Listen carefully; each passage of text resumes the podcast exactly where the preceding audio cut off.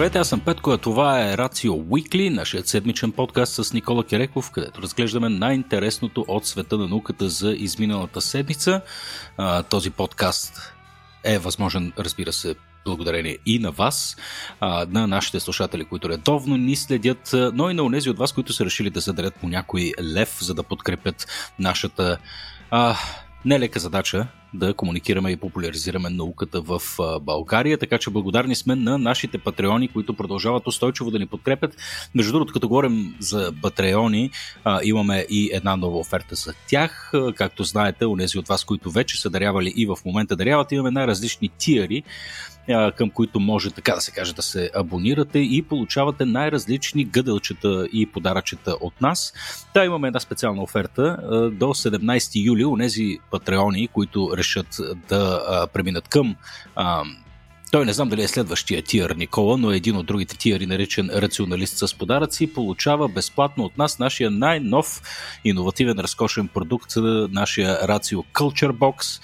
Сега в последното ни лайв събитие аз малко разказах за какво и да рече може да видите информация и на нашия вебсайт, но най-общо казано това е една много готина кутийка, която съдържа малки подаръци от нас, както и един culture, така ска, culture digest или един а, каква ще е точната дума, Никола? Какво е това, което имаме там вътре? А, хм. Интересно, интересно. Значи, нещо, точно... нещо като мини списание, нали така, Никола? Точно а, така. Да, имаме една конкретна тема, съответно всеки месец и в рамките на тази тема разглеждаме а, така различни нейни аспекти от света на културата и от света на науката. А, мисля, че идеята ни е доста готина и мисля, че ще се хареса на много от вас. Да, онези от вас, които решат да се превърнат рязко в рационалисти, а, ще получите до 17 юли безплатно нашият Ratio Culture Box. Допълнително, разбира се, Никола, да не забравяме и така, дълбоки благодарности към компанията Melon, които също ни подкрепят доста устойчиво през, през последните няколко години, така че благодарни сме на Мелан. А, Мелан си търсят талантливи хора като вас и продължават да го правят, тъй като са една много успешна иновативна компания, която продължава да расте. Никола, ти си спрял да растеш някъде към 21 годишна възраст, нали? Това е условно границата, при която организма започва да старее.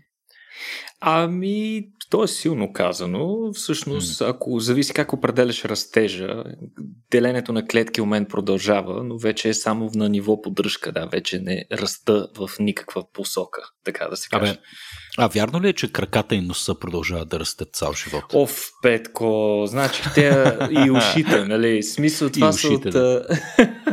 от този тип много интересни такива градски легенди, които даже не съм сигурен от къде проистичат и не мога Чак, да искаш да кажеш, в момента. Искаш да ми кажеш, че съм сигурен, един... че Кажи. Е, че, че един доктор Левайн, тази легенда на големите уши, че той се е родил с тях, така ли? И е главата му не, постепенно се е смалила. Със сигурност са растяли. И ушите са доста деликатна тема при мен, тъй като моите са очудващо малки и дори да продължат да растат до края на живота ми, най-много да стигна нормалните размери на човешки уши.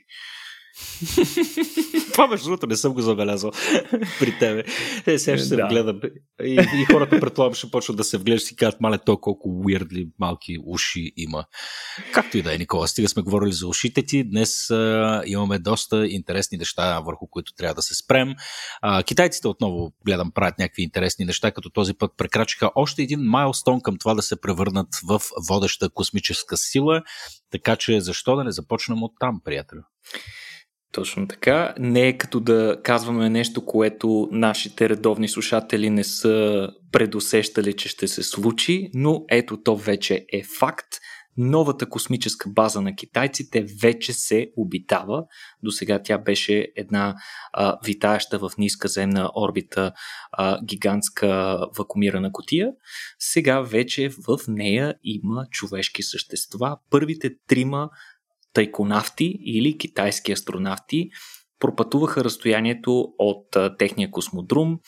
А, в... А, не съм сигурен, мисля, че в пустинята Гоби или го изстреляха от някъде, мисля, че там беше, но въпросът е, че пропътуваха разстоянието на борда на техния космичен кораб а, Шън Жун 12, изстрелян с помощта на ракетата Long March 2F и стигнаха съответно скачиха се успешно с новата станция и прекрачиха нейния прак, като ще останат там поне за 3 месеца, което представлява и най-дългия престрой на китайски астронавти в а, космоса.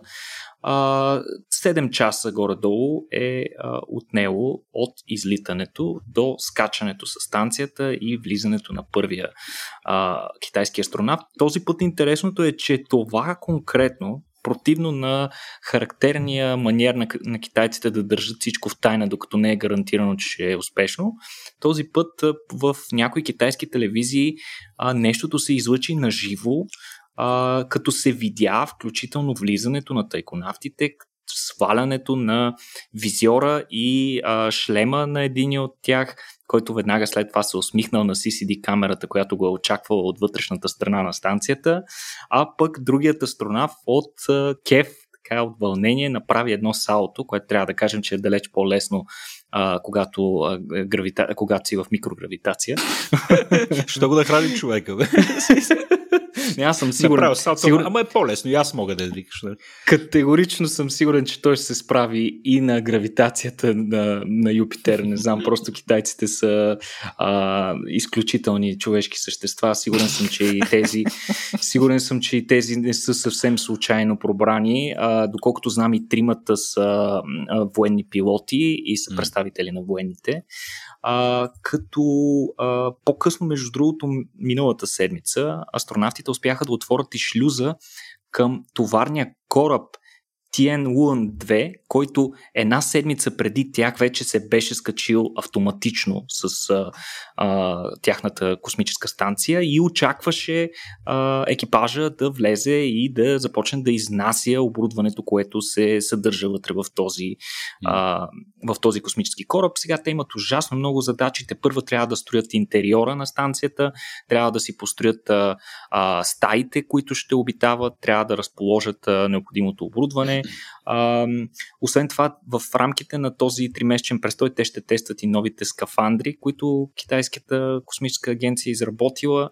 А, ще имат а, общо две планирани а, космически разходки, които ще трябват между 6 и 7 часа, при което ще се разположи и настрои оборудване от външната страна на станцията, mm. а, като до края на следващата година се предвиждат още 11 полета до китайската космическа станция, два от които ще включват два допълнителни модула, с които станцията ще се разшири допълнително. Мисля, че са още 40% а, а, вътрешна площ и обем, който ще бъде използван за а, да се направят а, място за повече експерименти и съответно да може повече, по-голям екипаж да Чакай малко. Там. Каза 11 мисии в рамките на една година. Да, да, айде кажи го година и половина, до края на следващата. Wow. 11 мисии. Значи просто амбицията а, на китайците, както знаеш, личи си размаха. Да. А, доскоро нямаха, а до края на следващата година ще имат а, втората по големина космическа станция и безспорно най-новата такава. Като, между другото, много интересно обявление дойде и от Китай, а, че а, те обявиха, нали, станцията ще функционира поне 10 години по план, като от Китай а, обявиха, че ще допуснат и чуждестранни астронавти, но както е в един български филм, ама друг път. В смисъл, някой друг път. не, не е ясно кога ще бъде това. Очевидно няма да е в първите мисии, но казаха, обявиха, че един ден ще допуснат и чуждестранни астронавти на борда. А те какво са си поставили сега като мисия, освен очевидния PR ефект? Три месеца какво правиме там? Или, ами, или, или всичко е строго пазена тайна? Е, не, първите три месеца, доколкото знам, а, поне първия месец най-малкото ще бъде използван за да се тестват системите на борда, за да се направят необходимите настройки, да се разположи оборудването, но в последствие а, дори, тази, дори този първи екипаж има и научна програма, имат експерименти, които трябва да проведат на борда и съответно в последствие да подготвят а, базата за следващия екипаж, който mm-hmm. ще пристигне след тях, за да застъпи вахта на борда на... но, но, но да, смисъл, като и точно като другата космическа станция и те ще имат доста заето ежедневие, с множе, изпълнено с множество различни експерименти, които те ще провеждат. Добре, казваш 10 години. А, Международната космическа станция вече на колко, колко години ги чукна? Имаш ли представа? А, 30? 30? Хм. Чакай, Добре, не, то... 20, 20, 20, извинявай, 20 години. 90, 91. Просто ми се струва 90. странно твърдението, че 10 години дава живот на нещо, което по дизайн е предвидено да се обновява всеки път. Нали? В смисъл, падват се допълнителни модули, предполагам се махат други. Mm-hmm. Странно е, че му слагат, че му слагат срок, така, срок конкретен. Хм. Еми, това е свързано с начина по който се менажират космическите мисии, че е важно винаги всичко да има срок, да има дедлайни, да има някаква mm-hmm. предвидена експлуатационна продължителност. Но, mm-hmm. както знаем и от Международната космическа станция и от всички други космически мисии, стига да има възможност, всички мисии се правят с голям резерв, така че ако има да. възможност, те продължават да се използват докато е възможно. Като говорим за е, период на експлоатация, има доста неща в космоса, които продължават да се серят из космоса, че някои от тях изпълняват и някаква функция. А, най-легендарният безспорно е все още Хъбъл. Хъбъл печално известен с многото ремонти, които трябваше да му се направят в началото на неговата кариера, но също така е много известен благодарение на а, разкошните изображения, които получаваме от десетилетия от този, този телескоп. А, буквално новина от преди няколко дена, че Хъбъл отново има някакъв сериозен проблем. Този път свързан с компютъра.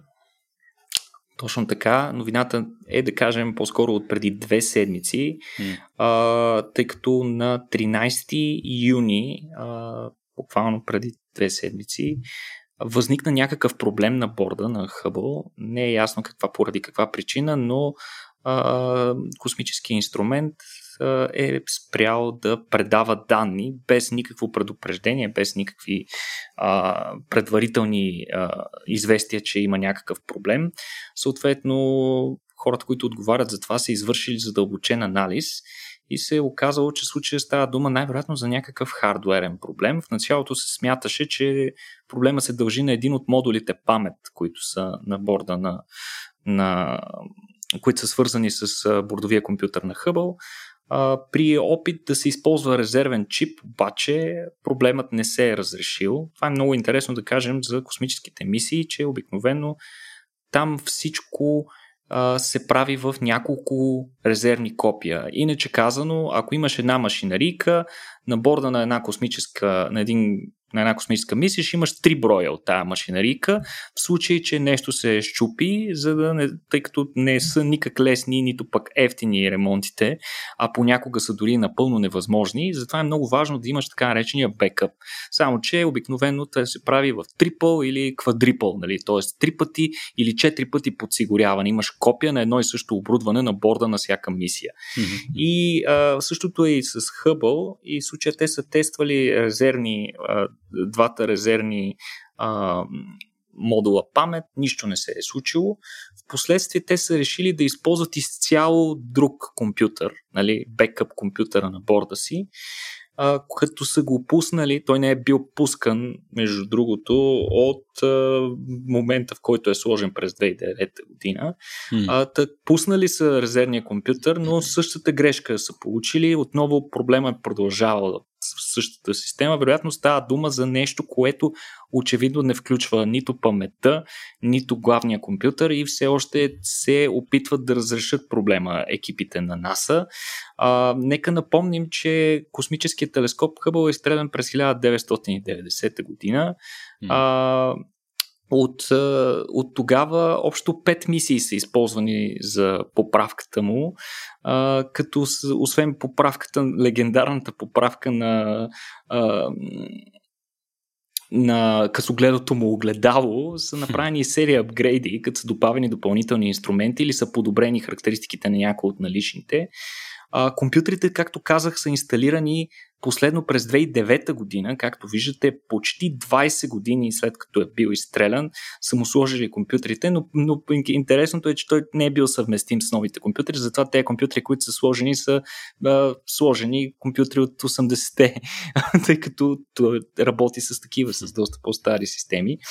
А, сега в момента основният заподозрян, основната система е така наречения Command Unit Science Data Formatter или това е някакъв модул, който отговаря за форматирането и предаването на данни, а другият заподозрян е регулатора на напрежение на борда, тъй като различни измервания а, са показали, че а, има нестабилност в а, волтажите, които се подават на различните инструменти. Нещо явно се случва на борда на вече остаряващия хъбъл.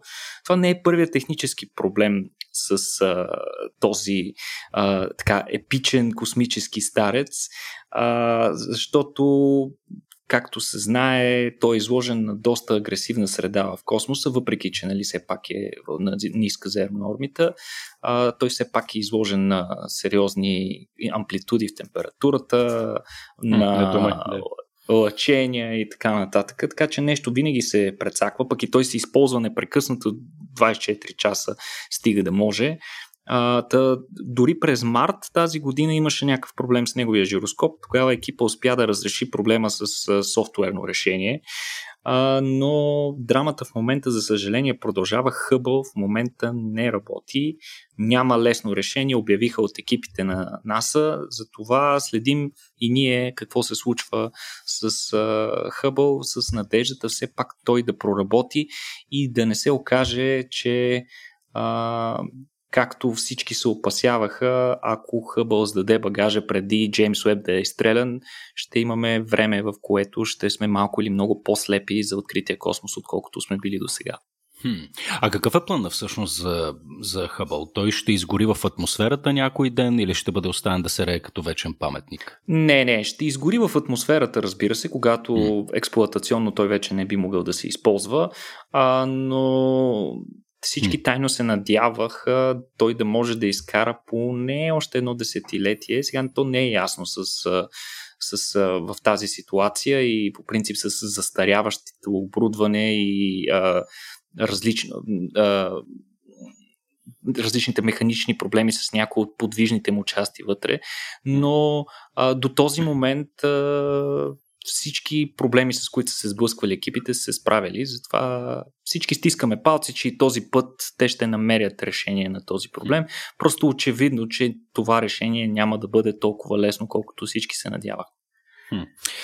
Като казах паметник, между другото, се, се сетих в смисъл по няколко причини, вероятно част от слушателите знаят, че аз съм шуменец по природа, вероятно ми личи по начина по който казвам думички като 50, 11 и, и проче. От време на време шуменската ми природа се проявява. Та Шумен ам, е град към момента известен най-вече заради огромния си паметник 1300 години България, този апотеоз на социалистическия или комунистическия брутализъм. Не знам колко от вас са го виждали. Никола, ти 100% си бил там, бидейки не, планинар. Не си бил не, там? Не, са, не съм. О, чудовищно нещо, чудовищно нещо. Та, сетих се за него а, и сега гледай какъв, а, какъв странен трейн of thought всъщност се появи тук тъй като допълнително, дали, като си говорихме за космически паметници и за това дали всъщност Хъбъл ще изгори в атмосферата и ще се рее, вечно се сетих за другия паметник 1300 години България или а, Интеркосмос България 1300, който е първия български изкуствен спътник, който към момента продължава да се рее в космоса. Всъщност аз даже кликнах тук на един линк stuffin.space, където можеш да провери, където хората могат да проверят къде се намират определени космически обекти към момента. Та, по времето на този запис, 1 юли, 15 и 16 в момента той наближава Панама или там Централна, Централна Америка. Интеркосмос 1300 продължава да е жив някъде там и се рее, изстрелян 81 година по повод 1300 годишната основането на българската държава. И от тогава, Никола, имаме колко спътника още? Имаме само Bullsat.com, който беше изстрелян наскоро, който е български спътник комерциален, нали така?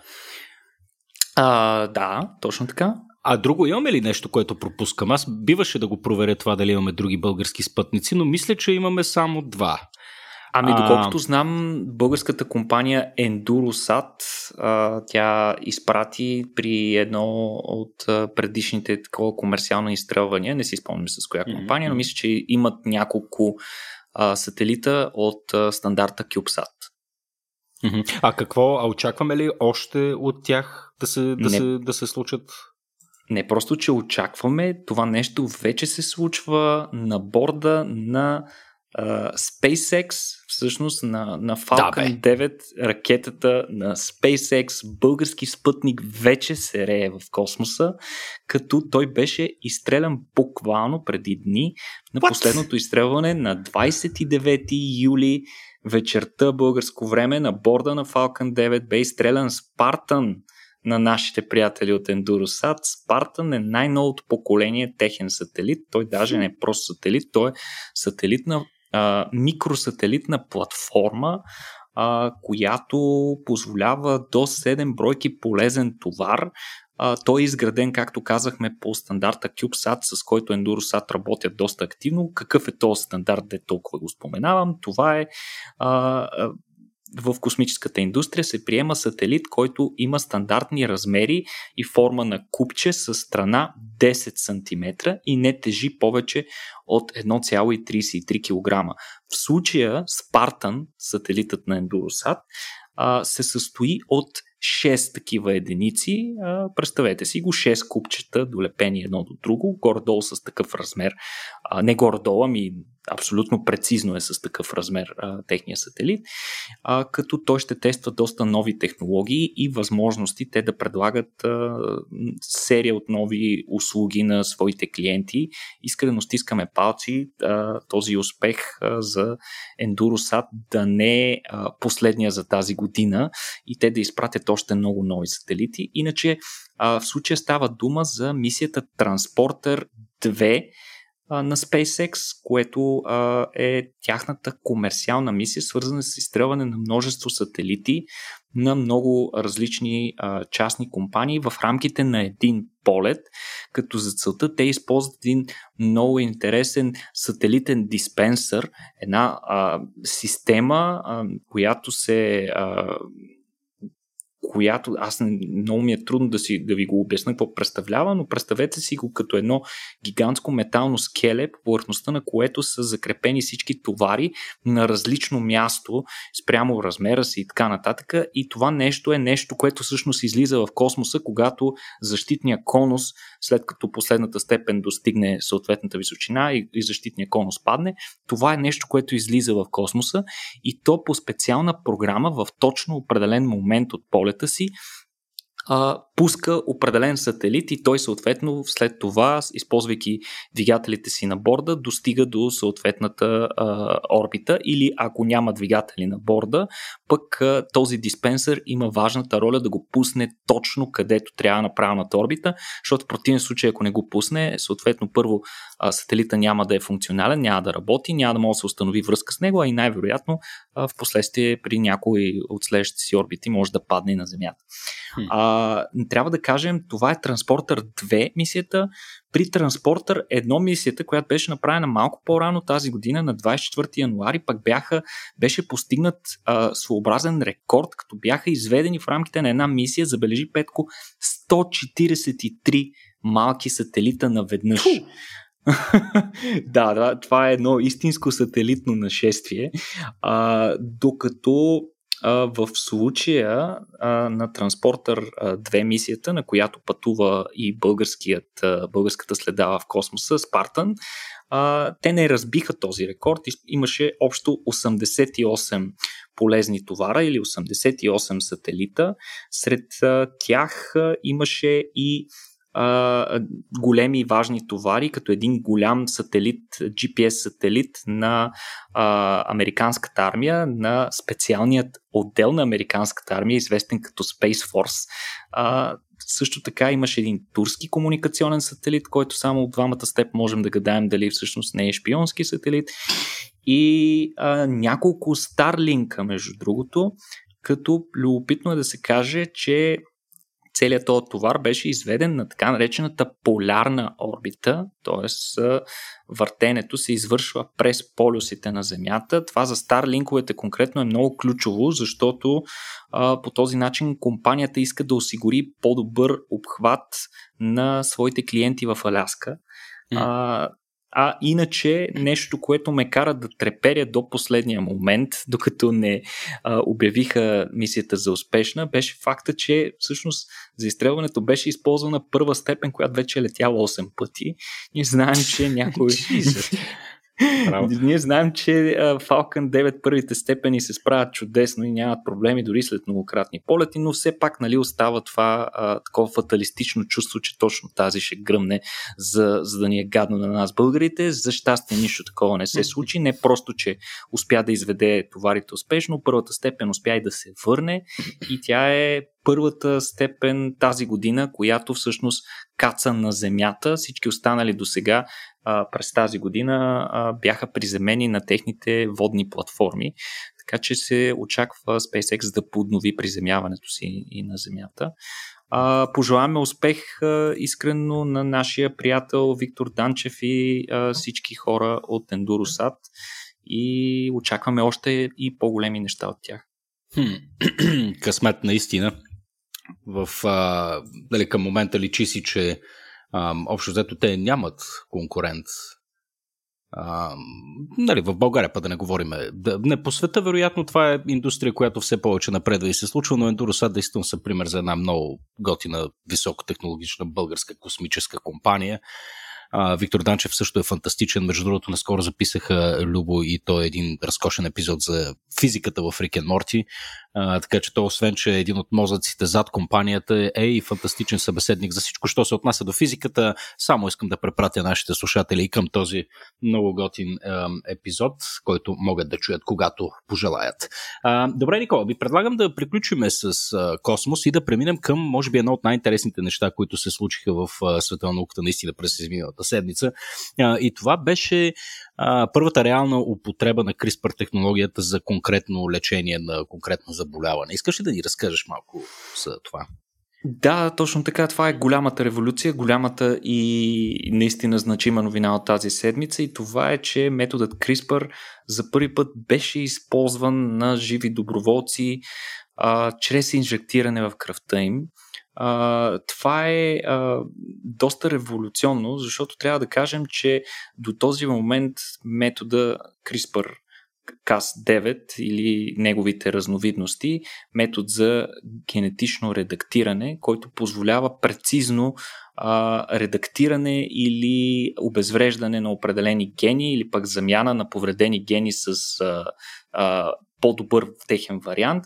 Та този метод се използваше чудесно инвитро, както и при ембрионални клетки, но до този момент не е много ясно как би била реалната му употреба при вече възрастни хора? Как да го приложим на теб и мен или на други хора, които имат някакъв проблем, някакво генетично заболяване? Как те биха могли да се възползват от този невероятен технологичен и биотехнологичен скок, който се извърши с разработването на тази технология? А, всъщност, новината показва, че а, този метод за първ път е бил приложен в рамките на едно нормално а, организирано клинично проучване, чрез инжектиране в тяхната кръв става дума за хора с заболяването а, транстиретин амилоидоза. Това е едно много особено и опасно смъртоносно генетично заболяване, което засяга нервите и сърцето на болните хора. Това е много рядко заболяване. До този момент има един медикамент, който се използва, но той се използва основно за да стабилизира състоянието. Резултатите, които са получени при това първо клинично изпитване, дават невероятни надежди, че този метод може да осигури трайно решение в бъдеще не само за това заболяване, но и за други подобни на него. Те са го избрали просто като моделно заболяване, защото знаем достатъчно за него, но съответно същата методология вероятно би могла да се използва и при други заболявания. Какво представлява това? Първо да кажем, че въпросното изследване не използва само CRISPR като нова технология, използва и информационната РНК технология, която последното време стана доста популярна покрай ваксините за COVID, но а, всъщност това, както знаете, включва инжектирането на инструкции, кодирани в информационна РНК, които кодират а, а, информация достатъчна за производството на даден протеин в клетката, който ние искаме да имаме. А, сега тази комбинация между двете технологии, която е използвана в това клинично проучване, показва, че информационна РНК технологията може да бъде използвана много отвъд вакцини, ами може да бъде използвана и за лечение. А, в случая, двата компонента, както казахме, се използват заедно. CRISPR се използва за да деактивира мутирал ген в чернодробните клетки на хората с това заболяване, който ги карат да отделят грешна форма на протеина транстиретин и а, съответно този а, грешен протеин се натрупва в периферните нерви на сърцето, предизвиквайки хронична болка, изтръпвания и увреждайки съответно тези структури, което води до фатални сърдечни проблеми при тях.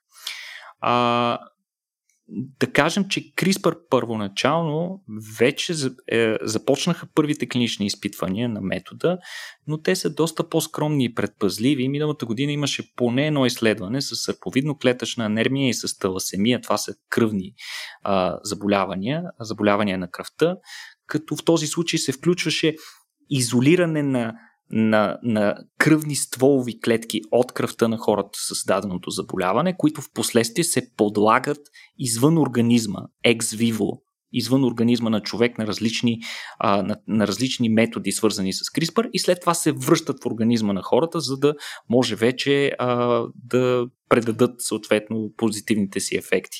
Но и в а, нито един от тия случаи няма вкарване в кръвта. Имаше подобно използване, между другото, опити за използване на CRISPR при различни очни заболявания, предизвикващи слепота, а, като там се включва а, такова локално инжектиране на компоненти на CRISPR в окото, които демонстрираха известни успехи, макар и лимитирани, но отново нямаме инжектиране в кръвта. Всички са много предпазливи, защото има сериозни опасности, свързани с това и с безопасността на субектите. Настоящото изследване то включва доста малко хора, то е а, фаза едно, разбира се, и то first in human, така че а, при него се използват малко на брой хора, в случай 4 мъже и 2 жени на възраст между 46-64 години и а, всички тези хора са страдали от заболяването транстиретина амилоидоза, а, като са им инжектирани две различни РНК.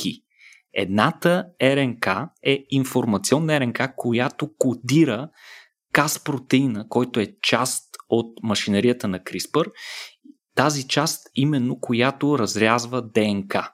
А другата РНК, която се инжектира в хората, пък е а, така наречения лидер RNA или такава РНК, която оказва правилното място, където КАС трябва да извърши разреза. След рязването на съответното място в ДНК, естествените репарационни организми във всяка клетка извършват съответните репарации на ДНК, за да поправят дупката, която се е появила на това място, но тази поправка не е пълна, което води до обезвреждане на повредения ген. Тоест, при тези хора, просто те спират да произвеждат този транстиретин, който иначе им прецаква здравето. А, след 28 дни, трима от мъжете, трима от четиримата мъже, получили по-високата доза на медикамента, показали 80 до 96% намаление в количеството на дефектния протеин. Това е а, наистина революционно, защото медикамента, който споменахме по-рано, а, патисиран се нарича медикамента, който се използва, а, той давал сходни а, проценти, около 81%, но той използва друга технология, използва така наречената РНК интерференция. Там се инжектират едни специални РНК, които се свързват с а, естествените РНК, които се произвеждат за производство на този протеин и го заглушават един вид. Иначе казано, този медикамент трябва да се приема непрекъснато до края на живота, за да има ефект. При CRISPR не е така. При тази нова технология, която се използва, е достатъчен само един пример, прием, най-вероятно, или два, и тези хора повече няма да имат нужда от а, никакъв друг тип поддържаща терапия до края на живота си или много по-малко, ако можем така да го кажем. Това звучи абсолютно фантастично. Наистина фантастични са резултатите. Нали? А, трябва да бъдем внимателни, защото те не са били наблюдавани при абсолютно всички хора. Вероятно има още какво да му се пипне на метода, за да, се, за да стане още по-добър и по-ефективен. А, но а, трябва да кажем и другата разлика, нали, че при този метод а, забелязването на промяната в състоянието на хората отнема много повече време, отколкото с ония медикамент, но пък е много по-трайно. А, и за щастие никакви странични ефекти не са демонстрирали, демонстрирани при нито един от хората. А, това е много важно, тъй като едно от най-опасните неща при използването на CRISPR технологията и едно от най-непредвидимите а, неща е какви ще бъдат дълготрайните ефекти от използването на тази нова технология. Защото CRISPR може да резне нещо на грешното място, или в съответно в грешните клетки, които ние не искаме и при това да се получат непредсказуеми ефекти, включително поява на ракови заболявания или пък на нещо друго, някакъв друг по-сериозен проблем. При пренасенето, например, на на генетичната информация за CRISPR машинарията, а, използването на информационна РНК и съхранена в липозоми, същата технология, която се използва при ваксините на Pfizer и Moderna, е значително по-безопасна, отколкото а, планираните до сега използване на вируси или вектори. Защото векторите трансформират съответните клетки за много продължително време и те могат продължително време да експресират промяната, която CRISPR е предизвикал в тяхното ДНК. И съответно, ако нещо се е случило погрешно, а, ефекта би бил много по-дълготраен и съответно можем да наблюдаваме дълготрайни странични ефекти. При използването ни РНК не е така, защото информационната РНК с течение на времето тя си се метаболизира и изчезва. Със сигурност няма как да има продължителни ефекти. Затова всички следят с огромен интерес и са много възхитени от първоначалните резултати, защото наистина това ще бъде една същинска революция за много такива генетични заболявания, особено тези, които са доста редки, тъй като знаете, че редките заболявания не представляват съществен интерес за фармацевтичните компании, защото разработването на медикаменти за тях а, не носи много печалба, защото, просто защото хората са малко, съответно не се инвестират достатъчно средства там, а пък тези хора, страданието им трудно може да се опише. Някои от тях са абсолютно зависими, животът им е зависим mm-hmm. от а, такива поддържащи медикаменти. Много от тях не могат дори да достигнат възраст от 20 години. Затова а, всички наистина а, с интерес следят как ще се развива технологията от тук на седне но чудесен пример за, за приложение на две нови технологии на куп и показването на истинския им потенциал. Фантастично, наистина. CRISPR показва така много обещаващи резултати. Наистина, а, не знам, а, аз поне си мисля, че поне моите деца вероятно ще живеят във време, в което голяма част от така, по-генетично обословените заболявания ще бъдат по някакъв начин ако не е лекувани, то управлявани доста добре от нас и благодарение на тази технология, вероятно и на много други. Това, което дано, обаче не ме... Дано. Да, това обаче, което не ми дава мира е, че а, някакси при все, че виждаме доста сериозен прогрес в а, така, в биотехнологиите, в медицината като цяло, областта, в която се забелязва а, така една стагнация, може би, така казвам го изцяло като общо любопитен човек, не като, не като експерт, това са поне моите наблюдения отстрани, че що се отнася до психическите заболявания, нещата са доста стагнирали. Там не знам доколко а, може да се говори за някаква революция или скоро очаквана революция. Сега, разбира се, говори се за а, така най-различни други видове терапии, е, така когнитивно-поведенческа терапия, един е едното нещо, което вече го има от така немалко, немалко години като нова практика. А, разбира се, употребата на най-различни субстанции, е, като псилоцибин и така нататък, също показват доста обещаващи резултати, но като цяло не се вижда, не се вижда така, в близко бъдеще да се дали, така на хоризонта да се подава някакъв вид революция, еквивалентна на това, което потенциално бихме очаквали а, от CRISPR. За сметка на това пък ти тук си написал а, така си си избрал една интересна, интересна новина, която показва, че всъщност има някои доста ретро методи, които се оказват ефективни а, за лечение на някои психологически а, разстройства. Конкретно говориш тук за депресията и за райския газ, който, Никола, поправим ако греша, но това го имаме от около век сигурно. А, Не е ли ами... така? Точно така. Райския газ е, е, е открит преди едно съществено количество време. Mm. А, като неговите приложения в началото, след, неговия, след като неговия откривател го е а, първо, разбира се, изпитал на себе си и на близките хора около себе си, след което е започнал да прави партита, а, в които е събирал известни хора и е пускал съответно в помещението въпросния райски газ. Хората се забавлявали много и изведнъж той е станал ужасно популярен. Сега а, ще ми прощаваш, не си спомням точно кой беше неговият откривател, но отдавна всъщност се знае, че райския газ има способност да значително да подобрява настроението. Разбира се, оттам партията, за които си говорихме, но и другото му съществена другият му съществен ефект е, че понижава усещането за болка, т.е. той може да се използва като а, анестетик и той се използва в момента като анестетик. Това е една от най-популярните опойки, които се използват при деца и при дентални процедури, например.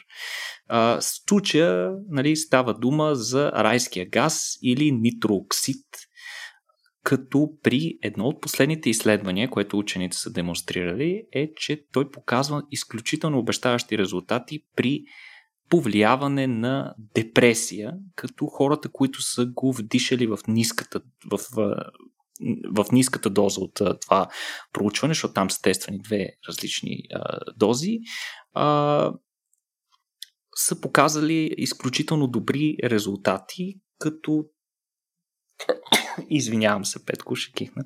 А, здраве, като Никола. това е вклю... самия режим на прием на медикамента не е включвал това ти да се надишваш буквално всеки ден, ами веднъж месечно е приема за 3 месеца. А, сега хората го вдишват самия самата а, процедура, какво представлява а, самия прием, е, че те го вдишват в продължение на час в контролирана среда, като това, което те вдишват е смес 50 на 50 кислород към райски газ, като съответно са използвали два различни дози, а пък хората, които са били в контролната група, плацебо групата, те са вдишвали а, смес между въздух и кислород. А, доколкото знам, а, райския газ няма такъв забележим аромат, който хората да могат лесно да разпознаят, така че това е добър а, дизайн на експеримента, като учените са наблюдавали съществено подобрение, което е трябвало поне две седмици, само след първия прием. Сходен ефект а, са наблюдавали и при ниската и при високата доза, което означава автоматично, че без проблеми може да се използва ниската доза, съответно тя би имала и повече, а, би имала и по-малко странични ефекти.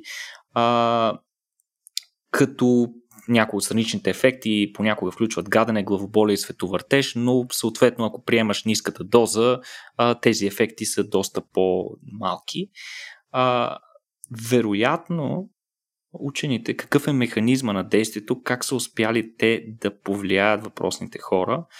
Ами, според учените, механизма, който се реализира тук при използването на райския газ, е подобен на този при използването на едно друго психоактивно вещество, кетамина, а, като според тях при този, в, в този случай се блокират така наречените NMDA рецептори в мозъка.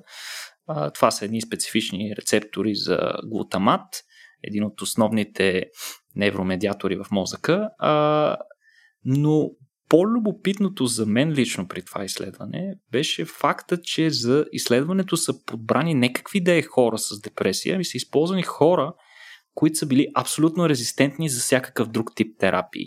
Има такъв. Хм.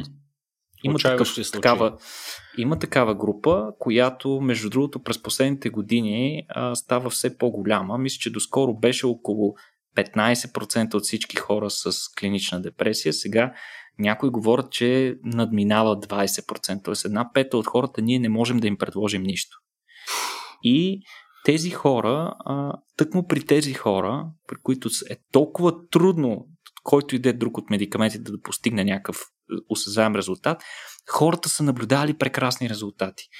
А, при някои от хората резултатите са трябвали много по-дълго от тези две седмици. А, възможно е всъщност, ако този медикамент се прилага при по-леки случаи, неговията успеваемост да е дори още по-голяма. Така че тук отново имам един чудесен пример, при който а, едно старо а, използвано такова а, психоактивно вещество, което до голяма степен е забранено нали, човек да си го има вкъщи, би могло да се използва за клинични случаи на психиатрични заболявания и то доста, доста успешно. А, не се знае наистина все още по какъв начин райския газ предизвиква това подобрение значително при хората. А, но според учените нещо се случва в мозъка, когато той е под въздействието на дали ще е райски газ или кетамин, на някаква такава психоактивна субстанция. Така че в мозъка се наблюдава нещо своеобразно превключване, смяна на режима. Това е една отдавнашна теория по отношение на депресиите, че те представляват някаква, нека го наречеме, равновесна позиция, режим на мозъка, в който той, когато влезе, много трудно може да излезе от него.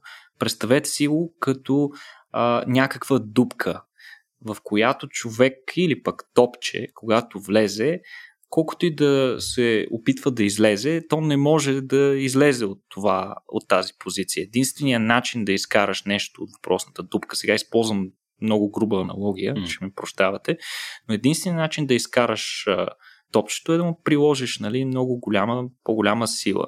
Всъщност това най-вероятно е и нещото, а, което правят а, въпросните психоактивни а, субстанции. Те буквално бутват мозъчната активност в някаква посока, дори тя да не е естествената, в някаква друга посока и докато те имат ефект, съответно хората, да кажем, се чувстват неестествено. Но след като отмине ефекта на, на тези медикаменти, мозъка може и да не се върне в старото си равновесно положение, а да отиде в друго, в друго равновесно положение, което хората вече не са депресирани, да кажем. Хм. Така че това е изключително интересно. Има много теории по въпроса за депресията. Най-вероятно това, което ние наричаме депресия, са множество различни разстройства с, множ... с абсолютно различна етиология. Едва ли става дума за едно заболяване. Ние по-скоро ги класифицираме на основата на симптомите. Но а, е хубаво да знаем, че все повече нови медикаменти, неприлагани до сега, могат да се използват именно заради тези хора, при които стандартните медикаменти не работят. Добре, аз наистина се чудя как така на никой не му е хрумнало до сега бе, да му се не види. В смисъл, когато един газ предизвиква смях и добро настроение, защо за Бога защо никой не е, решил да го тества? Защо? Ами да, защо не е логично? А, не знам. Струва че по някой път откриеме топлата вода, макар и нали, да... интересното е като, и като отбеляза, нали, че отново едни стари, добре известни ни субстанции, които са забранени, как изведнъж се оказва, че те имат някакъв положителен ефект върху някакви неща. Това въжи за много други субстанции, които също са били забранени поради съвсем различни от медицинските съображения. Сега тук няма да да говорим конкретно за това, за което повечето хора вероятно се сещат, но е факт, че науката би следвало да е по някакъв начин еманципирана от а, така, от текущата политика или ако щеш от културния сайдгайст на, на, на обществата и да й бъде позволено естествено в рамките на някакви а, ясно начертани етични рамки да експериментира все пак с, с всякакъв, всякакъв вид субстанции а, тъй като тук виж сме стигнали до някакъв много интересен пробив, какъвто ти току-що описа. Ами, mm-hmm. Никола, фантастично. Предлагам да завършим с тази, с тази хубава новина. Райски газ не може да си набавяме тук така. Аз, между другото, не знам, това прилага ли се изобщо в нашите заболекарски кабинети? Защото има един милион видеа в YouTube на хора, които говорят глупости на райски газ и хахо хихи и там е стандартна практика, докато тук не знам някой да му слагат райски газ или говоря глупости в момента. Ами, ти си прав. Доколкото знам, в нашите а, дентални клиники изобщо не е популярно. Започна да се появява като практика в някои от по-големите и по-модерно организирани а, клиники, където използват вече по-съвременни методи. На Запад се използва страшно много, особено в а, САЩ. Буквално всеки а, заболекар си има бутилка с а, райски газ близо до себе си, с която третира пациентите си, когато има нужда да ги да облегчи болката им. А, но пък у нас се използва масово в а, педиатричните болници за различни процедури. А, много, по, много по-лесна и щадяща като тип опойка за деца е използването на райски газ. Хм. Не, това не го знаех. Ами добре, Никола, благодаря ти много, приятелю, за интересните новини тази седмица. Благодаря и на вас, скъпи наши слушатели и хора патреони, които ни подкрепят. Продължавайте да го правите. Ние разчитаме на вас.